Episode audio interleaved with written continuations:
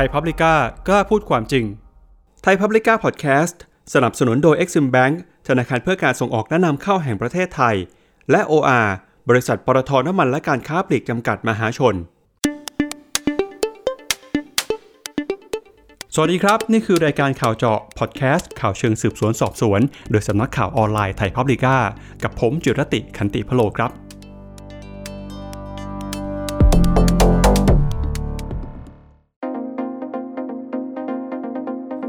Thailand Future คือวิสาหกิจเพื่อสังคมที่มีบทบาทสำคัญในการวิเคราะห์แนวโน้มของอนาคตและทำหน้าที่เป็นตัวเร่งตัวรวมทรัพยากรของประเทศเพื่อหาทางออกนโยบายรูปแบบใหม่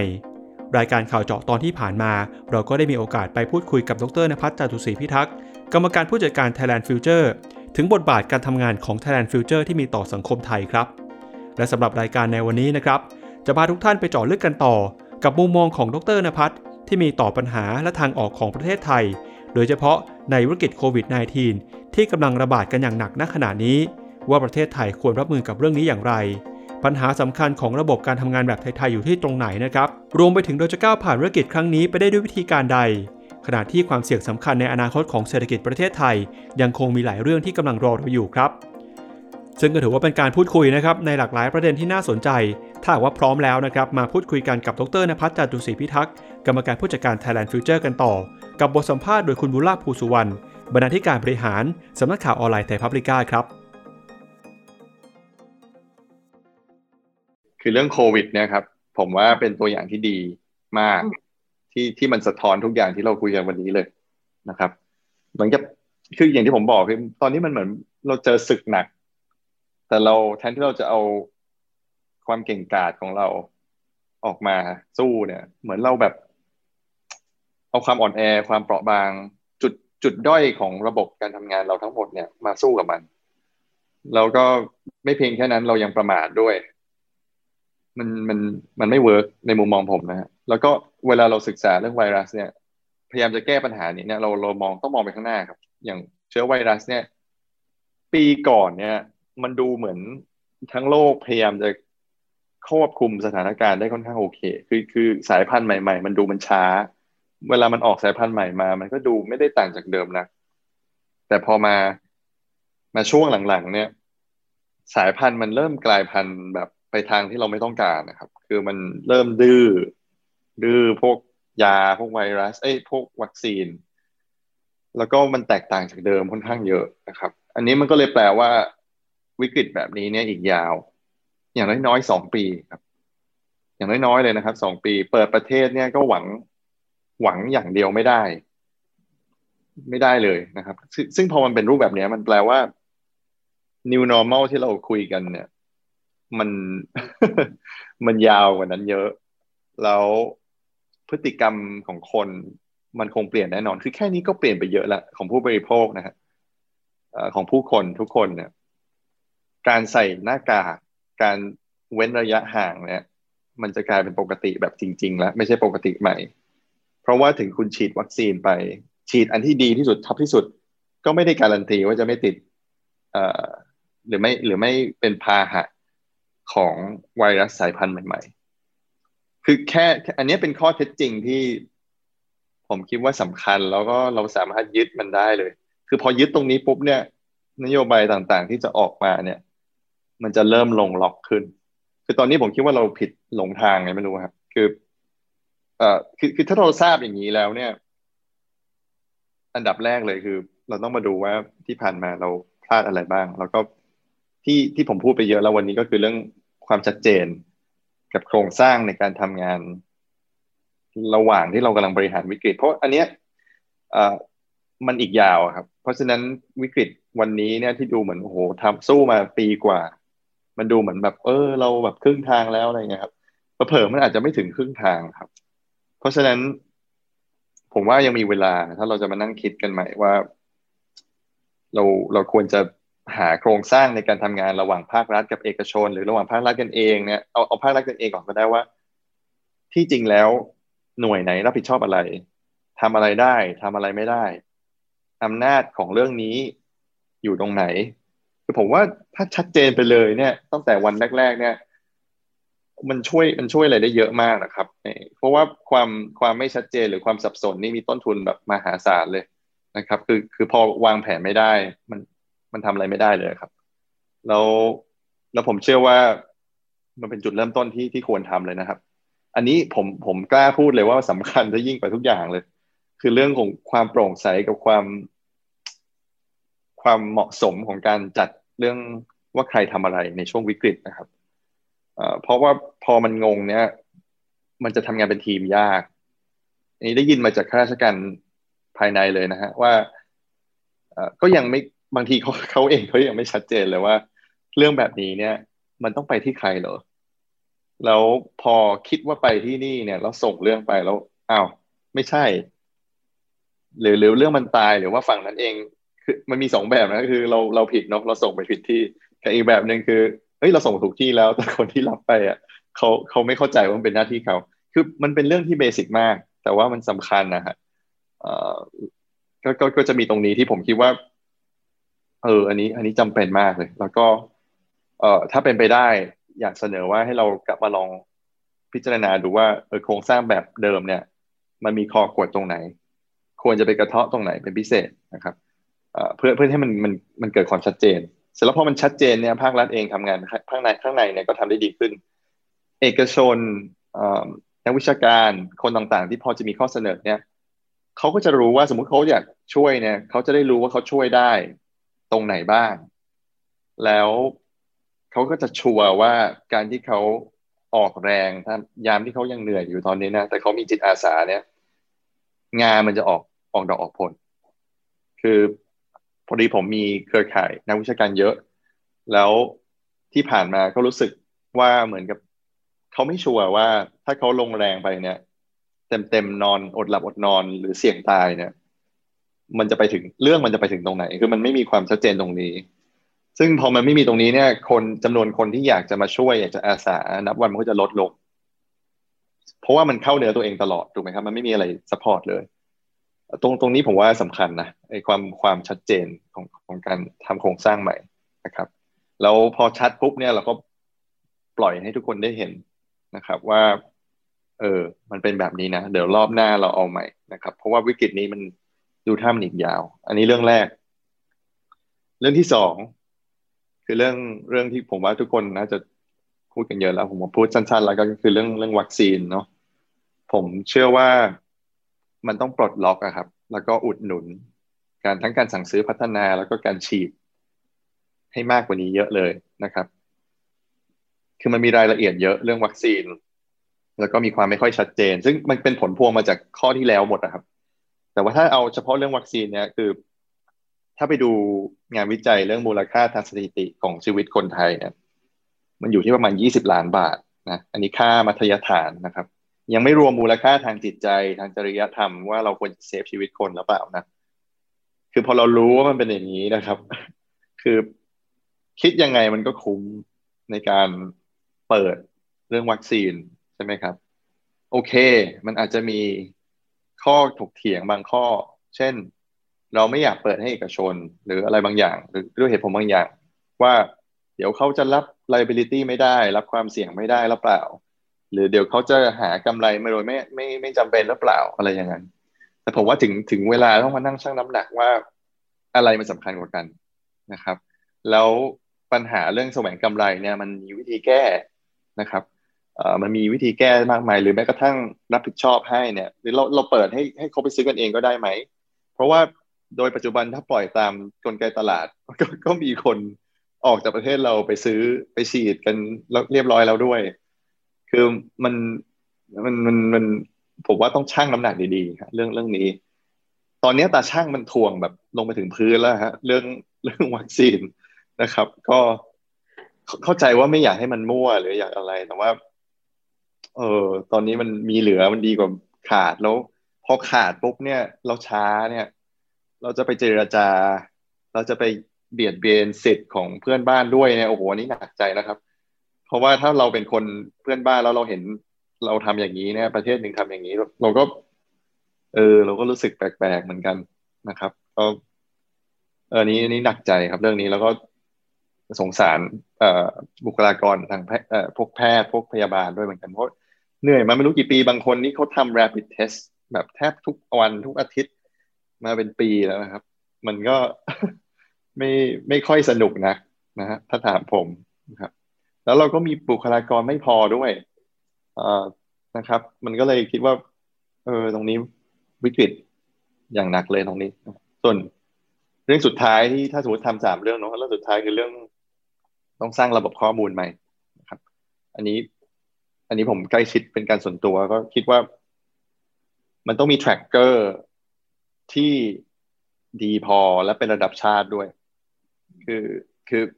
ที่ผ่านมาผมเชื่อว่าเราใช้เทคโนโลยีดิจิทัลได้น้อยไปเยอะคือวัคซีนเนี่ยผมคิดว่ามันเป็นอาวุธสู้กับไวรัสที่ที่ตรงสุดแล้วนะครับคือทุกๆวิกฤตไวรัสยังไงก็ต้องมีวัคซีนผมพูดเสมอว่าผมชอบเล่นเกมบอร์ดเกมชื่อ Pandemic แล้วทุกคนที่เล่นบอร์ดเกมอันนี้จะเข้าใจว่ามันไร้บ่อยมากเลยถ้าเราจะเล่นโดยตั้งรับอย่างเดียวแล้วเราไม่มีอะไรไปสู้กับวัคซีนไม่มีอะไรสู้กับไวรัสสุดท้ายจะชนะได้มันต้องมีวัคซีนเพราะอยู่ดีๆภูมิคุ้มกันมันเรามันก็เห็นแล้วว่ามันไม่ได้อยู่ดีๆสร้างกันขึ้นมาได้ง่ายๆเลยนะครับแต่ว่าอาวุธอีกอันหนึ่งที่คนมองข้ามเลยคือพวกคือเทคโนโลยีดิจิทัลซึ่งถามว่ามีประโยชน์ยังไงมีประโยชน์มากเพราะว่าการที่เรารู้ข้อมูลว่าใครอยู่ไหนน่าจะติดไหมใครมีเชื้อใครมีวัคซีนแล้วแล้ววัคซีนเป็นเข็มแบบไหนเข็มที่เท่าไหร่เนี่ยโอ้โหมันมันพลิกเกมมันช่วยเราเยอะมากเพราะว่าหนึ่งคือเราจะเดาได้มากขึ้นว่าเราควรจะตัดสินใจยังไงเรื่องหนึ่งเรื่องกระจายวัคซีนด้วยนะฮะสองคือเรื่องการควบคุมโรคทุกปัจจุบันนี้เรามีเทคโนโลยีดีพอที่การทำการควบคุมโรคเวลามันไม่ระบาดหนักเราพอจะมีโครงการที่กรมควบคุมโรคช่วยกับหลายๆบริษัทเอกชนที่เขาเก็บ Data แต่มันยังไม่มีแบบระดับชาติชาตินะครับแล้วมันก็ยังไม่ขยายผลไปถึงวัคซีนซึ่งวัคซีนมันต้องต้องมีระบบฐานข้อมูลนี้เอ่อคอขวดที่ผ่านมามีเยอะมากเอ่อจนแทบว่าจะพูดไม่หมดอยู่แล้วครับคือเอ่อมันคือเราพยายามอยากสร้างระบบใหม่เยอะมากแล้วถ้าถามคนในโลกเทคโนโลยีการสร้างระบบใหม่แบบเร่งๆเนี่ยโอกาสพลาดสูงนะครับคือมันมีความท้าทายทุกทุกมิติเลยเอ่อผมอยากให้ลองดูตัวอย่างของไต้หวันนะครับอันนี้คุยกับรุ่นพี่ที่มีประสบการณ์ในเรื่องเทคโนโลยีเรื่อง infrastructure เนี่ยคือคือไต้หวันเนี่ยเขาใช้ระบบที่เป็น เอส เอ็ม เอส ด้วยแล้วเป็นระบบที่ผมว่าฉลาดนะคือมันไม่เซ็กซี่เลยเพราะว่ามันเป็นระบบที่แบบแทบจะไม่ต้องมีจอก็ยังทำได้ใช่ไหมครับเอ่อก็แต่คือมันเวิร์กอะครับแล้วมันเป็นระบบที่เข้าถึงทุกคนอยู่แล้วทุกคนเคยใช้อยู่แล้วว่าเกิดมา เอส เอ็ม เอส ถูกไหมครับเอ่อแล้วก็หลังบ้านก็ทุกคนก็คุ้นนะครับบริษัทเทเลคอมก็ทำเป็นหมดแล้วเอ่อแต่ว่าโอเคมันมันอาจจะไม่ฟู่ฟ้าไม่มีแอปไม่มีแบบอะไรอย่างนั้นคืออืมผมผมคิดว่าถ้าเป็นระบบง่ายๆอย่างนั้นแล้วเข้าถึงอยู่แล้ว ยู เอ็กซ์ ยู ไอ คนก็คุ้นเคยไม่ต้องมานั่งระบงลงอะไรเยอะแยะใช่ไหมครับความเป็นส่วนตัวมันไม่ใช่แอปเพราะฉะนั้นการปล่อยข้อมูลที่คนไม่อยากปล่อยมันก็แฮนด์ลได้ผมคิดว่าตรงไปตรงมามากกว่านะครับแล้วถามว่าหลังบ้านเก็บอะไรได้บ้างมันก็เก็บได้ได้ค่อนข้างเยอะนะแล้วก็จะทำเป็นแบบสอบถามเรื่อยๆเหมือนแอปที่อังกฤษอังกฤษเนี่ยก็ก็ทำได้ก็คือว่ามันมันเป็นอะไรที่มันทำได้อยู่แล้วครับก็ถ้าเกิดมันจะดีไซน์ดีๆนะครับแล้วก็การถามอาการถามอะไรอย่างเงี้ยโอเคมันไม่ชัวร์หรอกว่าว่าเป็นโควิดหรือเปล่าแต่ว่าในระหว่างที่เรายังไม่มี rapid testing หรืออะไรอย่างเงี้ยครับผมว่ามันตอบโจทย์ระดับหนึ่งนะคืออย่างน้อยโอเคคนอาจจะไม่ได้พูดความจริง หนึ่งร้อยเปอร์เซ็นต์ ใช่ไหมเลยอาจจะวิตกจริตไปเองว่าผมเป็นโควิดหรือเปล่าแต่อันนี้มันก็ที่ประเทศอังกฤษเขาก็เอาไปตีพิมพ์เป็นวารสารใน Science ได้เลยนะจากข้อมูลการสัมภาษณ์แบบสอบถามเข้าไปในโทรศัพท์เนี่ยผมว่าเออตรงนี้ควรเริ่มทำแล้วก็ไม่ไม่ทำไม่ได้นะครับเพราะว่าอันนี้ไม่ใช่ว่าวิกฤตมันจะจบนะครับเราผมว่ามันที่มันแย่คือมันดูเหมือนมันไม่ค่อยจะสิ้นสุดเลยครับ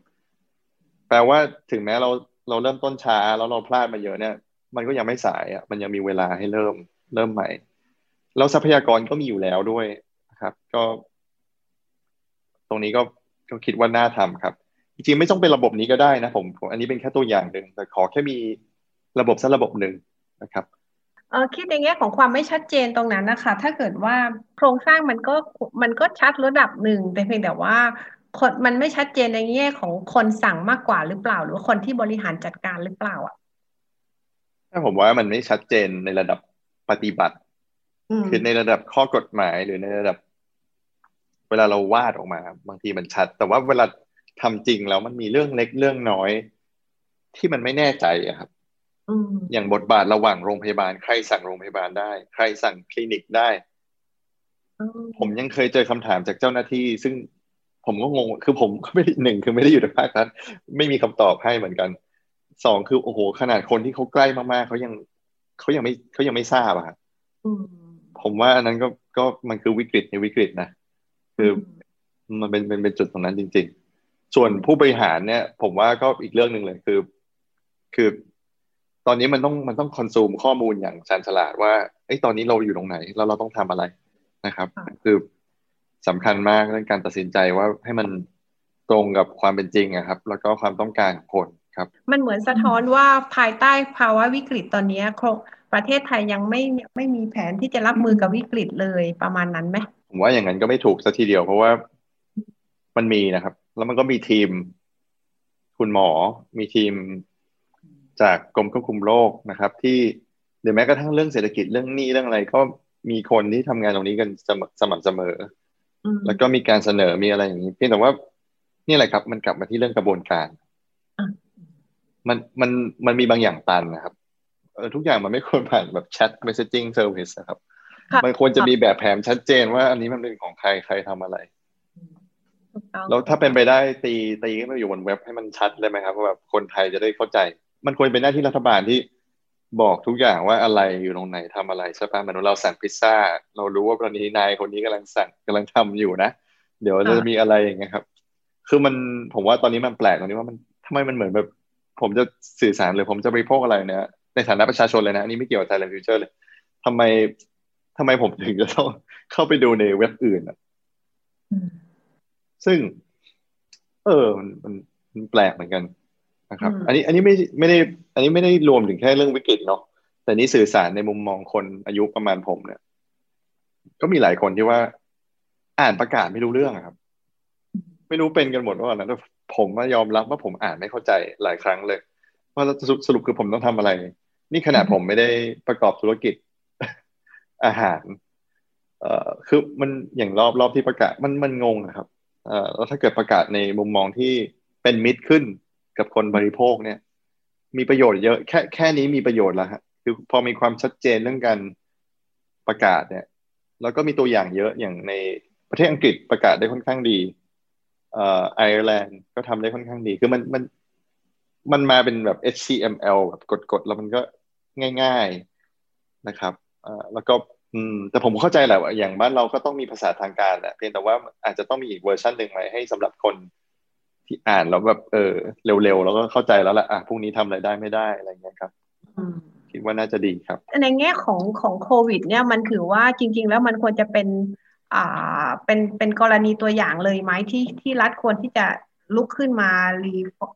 ทรานส์ฟอร์มตรงนี้เลยอะไรเงี้ยมันจะเป็นอย่างที่แก้ปัญหาอย่างที่พูดถึงเมื่อสักครู่ที่เราคุยกันมาทั้งหมดไหมคะอาจจะเป็นตัวอย่างผมคิดว่า government reform นี้ทำไม่ได้ภายในเร็วๆหรอกครับเพียงแต่ว่ามันตรงนี้เป็นจังหวะที่ผมคิดว่าควรจะเริ่มเป็นคิดเลยครับว่าโอ้นี่มันเหมือนกับน้ำมันมาปิ่มปิ่มคอแล้วฮะมันวิกฤตมากแล้วต้องต้องต้องแก้อะไรบางอย่างก่อนนะครับตอนนี้คือคือเพราะถ้าถามผมนะการสื่อสารเนี่ยกับความชัดเจนในการวางโครงสร้างเนี่ยเริ่มเริ่มตรงนี้ก่อนก็ได้แล้วจะเป็นเฉพาะช่วงนี้ก่อนก็ยังได้เลยนะครับขอให้เรารอดพ้นวิกฤตนี้ไปได้ก่อนนะครับแต่ว่ามันก็จะเป็นภาษานักกฎหมายเนาะมันก็จะเป็นเคสที่ให้กลับมาดูได้ว่าเออเนี่ยช่วงนั้นนะเรามีปัญหาอย่างนี้นะแล้วเราพลาดแล้วมันพลาดเพราะอะไรบ้างแล้วครั้งต่อไปปัญหาอื่นๆที่ตามมาเนี่ยมันหนีไม่พ้นตรงนี้เยอะเหมือนกันนะครับก็ก็คิดว่าอาจจะเริ่มจากอะไรที่ทำได้ง่ายเร็ววันหน่อยก่อนกระจายอำนาจนี่ผมเชียร์มากเพราะว่าสัมผัสมามันมีคนทำได้จริงๆนะครับในระดับปฏิบัติงานครับเขาแค่เขาแค่ คือคือคือการกระจายเนี่ยจริงๆเขากระจายระดับหนึ่งแล้วนะถ้าถ้าถามผมมันก็มีบางที่ที่เขากระจายให้อย่างน้อยกระจายในเชิงที่ว่าคุณข้ามขอบเขตเดิมได้แล้วนะโดยไม่ผิดกฎหมายเพียงแต่ว่าในระดับบุคลากรเองอ่ะก็ยังไม่แน่ใจหรือไม่ก็มันมันเหมือนมันอำนาจมันมาไม่สุดนะครับเพราะอย่างคือคือมันต้องชัดไปเลยว่าแบบตรงนี้เนี่ยกรมนี้ทำได้แน่ๆแล้วก็อีกฝั่งหนึ่งก็ควรจะฟังด้วยอะไรอย่างเงี้ยครับให้มันเออมันถึงจะมันถึงจะชัดครับในการออกมามันถึงจะขยายผลได้ครับขอกลับมาที่เรื่องเมื่อกี้ที่บอกว่าพูดถึงนะคะว่าโลกร้อนสงครามการค้า เอ ไอ การประหยัดของจีนอะไรพวกนี้แต่ผมว่าอันอันที่น่าห่วงมากแล้วก็ใกล้ตัวผมเป็นพิเศษเนี่ยคือเรื่องการมาของออโตเมชันกับกับกับพวกปัญญาประดิษฐ์นะครับคือเรื่องเรื่องนี้เนี่ยบางคนมองว่ามันไกลอ่ะผมผมมองว่ามันใกล้มากแล้วมันมาแล้วด้วยเราอาจจะยังมองไม่เห็นมันนะครับคือมันค่อยๆมาแต่มันมามันมาชัวร์แล้วมันมาแบบรุนแรงคือโดยเฉพาะช่วงโควิดเนี่ยมันมันเร่งให้ให้กระแสพวกนี้มาเร็วขึ้นเราถ้าแรงงานเราทักษะเรายังปรับไม่เข้ากับระเบียบใหม่ของตลาดแรงงานแบบนี้เนี่ยมีความเสี่ยงสูงมากที่ที่คือเราอาจจะไม่ตกงานหรอกเพราะว่าประเทศไทยเราจากสถิติไม่เคยตกงานนะฮะตั้งแต่ไม่ว่าจะเกิดอะไรขึ้นอัตราว่างงานเราก็ยังต่ำแต่ว่าเอาเอาจริงๆคือปากท้องมันมันไม่ไหวแล้วครับตอนนี้ก็แห้งกรอบนะครับแล้วในอนาคตยิ่งถ้ามีเทรนด์แบบนี้มาอีกเนี่ยเราเรายังทักษะเหมือนเดิมหรือหรือยังยังพึ่งพิงบริการแบบเดิมๆสมมุติว่านักท่องเที่ยวต่างชาติไม่กลับมาอีกเลยนะครับหรือกลับมา สามสิบเปอร์เซ็นต์ อันนี้เป็นเป็นเป็นเป็นไปได้นะครับที่จะไม่กลับมาแบบไม่ถึงครึ่งนะครับเป็นไปได้จริงๆเอ่อซึ่งพอเป็นอย่างนี้เนี่ยถามว่าทำไงดีครับแล้วเราถามว่าเราพร้อมไปแข่งกับบริการด้านอื่นๆหรือเปล่าอันนี้ก็ไม่แน่ใจเหมือนกันเพราะว่าเอ่อโลกใหม่ๆมันต้องการทักษะดิจิทัลเยอะแล้วก็ทักษะความครีเอทีฟนะครับความมันเป็นบริการแบบใหม่ครับเอ่อเพราะฉะนั้นเนี่ยผมมองว่ามันเป็นเรื่องทุนมนุษย์เยอะมากแล้วก็เรื่องการเข้าถึงความรู้ในการพัฒนาทักษะตัวเองนะแล้ววันนี้เราคิดว่าคนที่มีทักษะเหล่านี้เนี่ยอยู่เป็นทุนเดิมเนี่ยก็จะเป็นคนที่รอดตายรอบนี้ใช่ไหมครับถ้าพูดถึงพ่อค้าแม่ขายต่างๆเนี่ยคนที่ยังพอไปได้ก็คือคนที่เข้าถึงเทคโนโลยีพวกนี้นะครับหาคิดแนวทางใหม่ๆในการขายของในการขนส่งของถึงบ้านทำบริการแบบใหม่แต่คนที่เข้าไม่ถึงพวกนี้หรือไม่รู้แม้กระทั่งว่าเออมันทำอย่างนี้ได้ด้วยเราจะทำยังไงกับพวกเขาเราจะช่วยเขายังไงใช่ไหมครับเพราะสุดท้ายผมคิดว่าเยียวยาแบบทั่วไปมันไม่ไม่ตอบโจทย์ค่าครองชีพมันสูงแล้วก็มันอีกยาวครับแค่วิกฤตโควิดนี้ก็ยาวแล้วแต่ถ้ามองไปถึงข้างหน้าการมาของพวกออโตเมชันกับปัญญาประดิษฐ์ที่มันมายาวจริงมันเป็นมันเป็นอนาคตไปเลยแบบที่มันยังไงมันมาแน่ๆครับก็น่าเป็นห่วงตรงนี้เนี่ยก็ยังคำตอบค่อนข้างน้อยนะฮะในสำหรับประเทศไทยว่าเราจะทำยังไงคือประเทศไทยมันก็พอมีทางออกฮะเรื่องนี้ก็คือคือเรามีจุดเด่นหลายๆอันที่เราทำได้การท่องเที่ยวเนี่ยสำคัญมากแล้วก็ช่วงนี้ควรจะใช้เวลาที่เราจำศีลกันอยู่เนี่ยให้มันเป็นประโยชน์ว่าเราจะเอายังไงใหม่กับการท่องเที่ยวนะครับรูปแบบเดิมอาจจะไม่เวิร์กแล้วคือรูปแบบเดิมเนี่ยเราเน้นจำนวนคนมาแต่เราไม่ได้เน้นจำนวนเงินที่เขามาจ่ายให้เราด้วยครับมันถ้าเทียบค่าเฉลี่ยเรากับประเทศอื่นเรายังถือว่าคนจ่ายเงินค่อนข้างน้อยนะจ่ายได้มากกว่านี้เยอะมากนะครับถ้าเทียบกับจำนวนวันที่เขามานะคือเขามาอยู่เมืองไทยนานมากแต่ว่าทำไมไม่รู้เมืองไทยมันเออยังจ่ายไม่ไม่เยอะนะครับแล้วประกอบกับว่าสมมุติว่ารอบใหม่เราเปิดขึ้นมาเนี่ยแล้วคนมาเที่ยวเนี่ยมันอาจจะไม่ได้มาแบบเดิมแล้วคือเขาอาจจะมาในมุมอื่นเช่นมาเป็น experience หรือเปล่ามาแบบเป็นเป็น journey ของการเข้าสู่เหมือนกับธรรมชาติวัฒนธรรมอะไรเงี้ยของไทยเราเราควรจะเอาเวลาอย่างนี้มันคิดเรื่องอย่างนี้แล้วก็พัฒนาให้มันเป็นประสบการณ์ที่ดีขึ้นนะครับเอ่อสถานที่โบราณสถานเราไม่ได้ถูกเยียวยาเลยนะครับตั้งแต่ประหารมาเนี่ยมันก็ยังยังไงยังเป็นอย่างนั้นอยู่ถามว่ามันออเทนติกดีไหมมันก็ก็ก็ก็จริงอยู่เพราะทำให้มันสะดวกสบายขึ้นสวยงามขึ้นเนี่ยเออโมเดิร์นขึ้นในบางมุมนะในมุมดีๆนะคือให้มันอยู่ใน ทีมดีๆครับผมว่ามันทำได้นะครับแล้วก็ต้องคิดแล้วแหละว่าเราจะเอาเทคโนโลยีมาทำไงกับการท่องเที่ยวเพราะว่าตอนตอนนี้เนี่ยธรรมชาติเราสวยงามขึ้นเยอะนะครับแล้วก็ต้องยอมรับว่าจะมีคนเยอะมากที่จะไม่มาอีกแล้วอ่ะจะไม่เดินทางหนึ่งคือไม่มีเงินมาสองเอ่อคือชินแล้วกับการอยู่บ้านกับการดูหนังดูอะไรด็อกคิวเมนทรีเอ่อผมเองก็หลังๆก็ชินกับการดูด็อกคิวเมนทรีแบบถ่ายดีๆแล้วมันก็เหมือนกับได้ไปเที่ยวมันไม่เหมือนกับได้ไปเที่ยว ร้อยเปอร์เซ็นต์ หรอกแต่ว่าอย่างน้อยมันแก้ขัดไปก่อนคือถ้ามันเป็นอย่างนี้เนี่ยแล้วในอนาคตมีโลก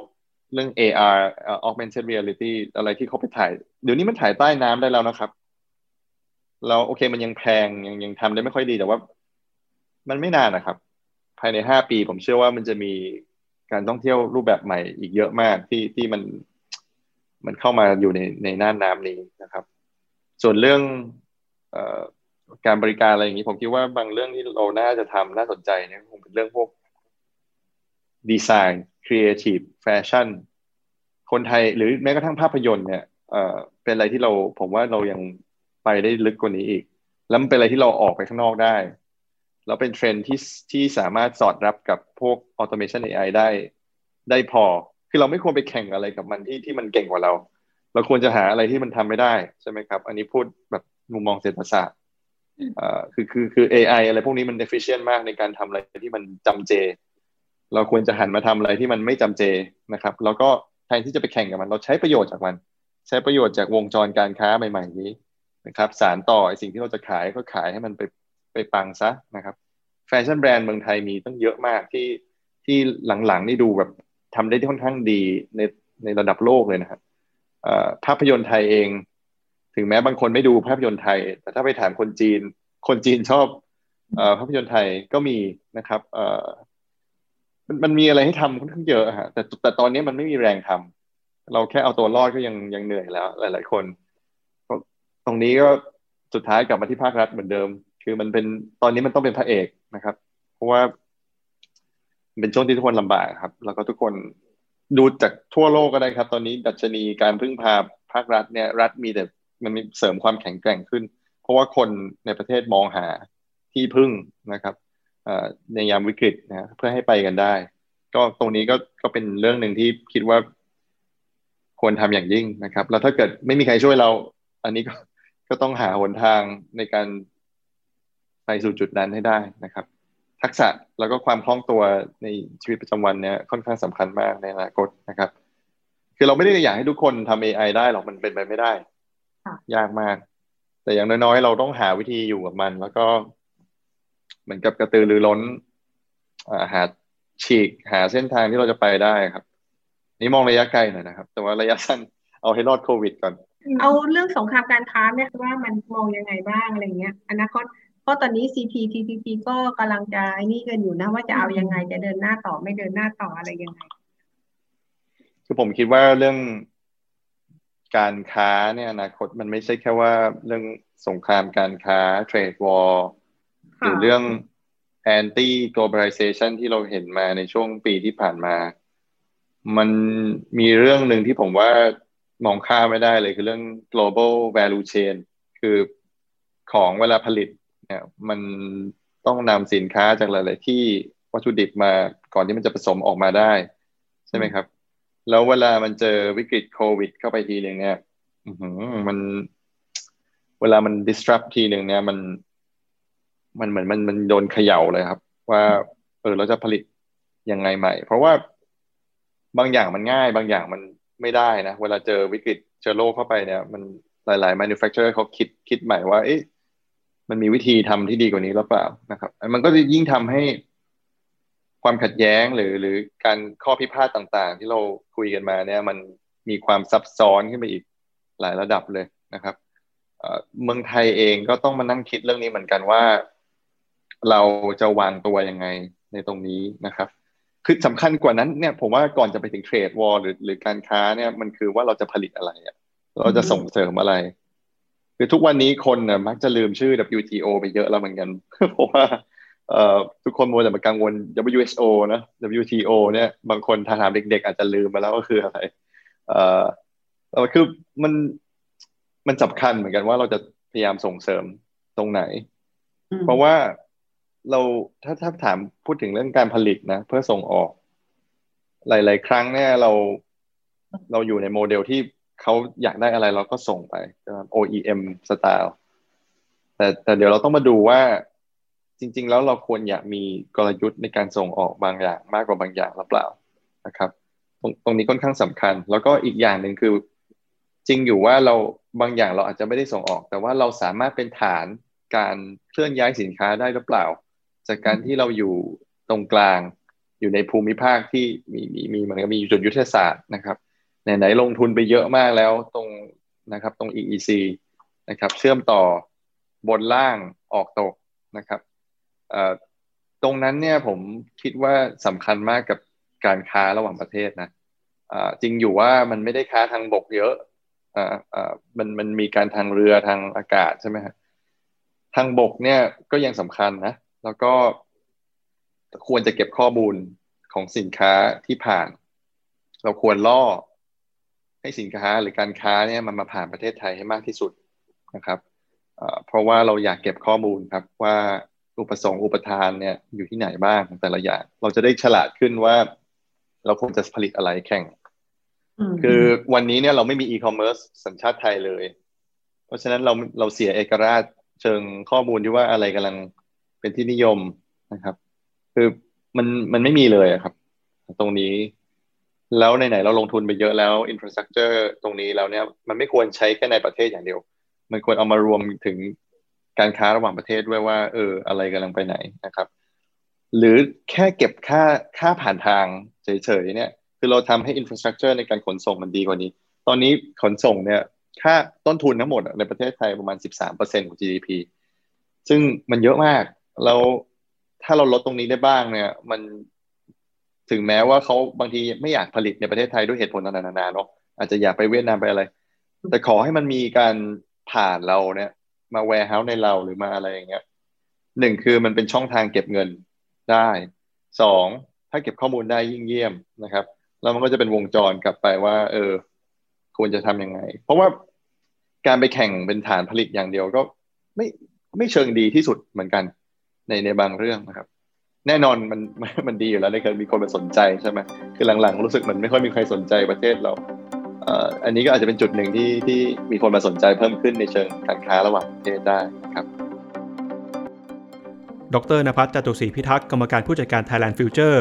ก็ได้ชี้ให้เห็นนะครับถึงปัญหาการรับมือของโควิด สิบเก้า ของเราณขณะนี้ที่ยังคงมีความไม่ชัดเจนเรื่องของการสั่งการและกระบวนการทำงาน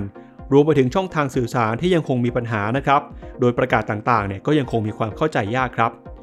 ซึ่งทางออกเพื่อขจัดปัญหาของโควิด สิบเก้า ในภาครัฐนะครับแล้วก็หน่วยงานที่เกี่ยวข้องก็จะต้องทำงานให้มีความโปร่งใสปรับปรุงโครงสร้างการทำงานให้มีความชัดเจนปลดล็อกวัคซีนให้คนเข้าถึงวัคซีนที่มีประสิทธิภาพได้รวมไปถึงนะครับการสร้างระบบข้อมูลด้วยระบบเทคโนโลยีแบบดิจิทัลเพื่อช่วยในการตัดสินใจและการควบคุมโรคครับขณะที่ความเสี่ยงของประเทศไทยในอนาคตนะครับยังคงมีหลายเรื่องที่กำลังรอเราอยู่ไม่ว่าจะเป็นเรื่องของออโตเมชันที่เข้ามากระทบภาคแรงงานทำให้เราต้องพัฒนาทักษะและพัฒนาทุนมนุษย์เรื่องที่สองก็คือเรื่องของการพัฒนาการท่องเที่ยวไทยให้มีคุณภาพ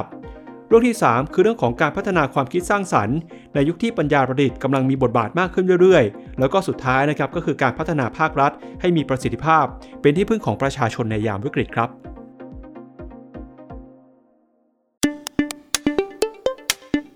หากคุณผู้ฟังสนใจข้อมูลของ Thailand Future นะครับสามารถเข้าไปอ่านบทความเพิ่มเติมได้ที่เว็บไซต์ Thaipublica ในชื่อหัวข้อสถาบันอนาคตไทยศึกษาเปลี่ยนผ่านสู่ Thailand Future ตัวเร่งตัวรวมร่วม Rebuilding Thailand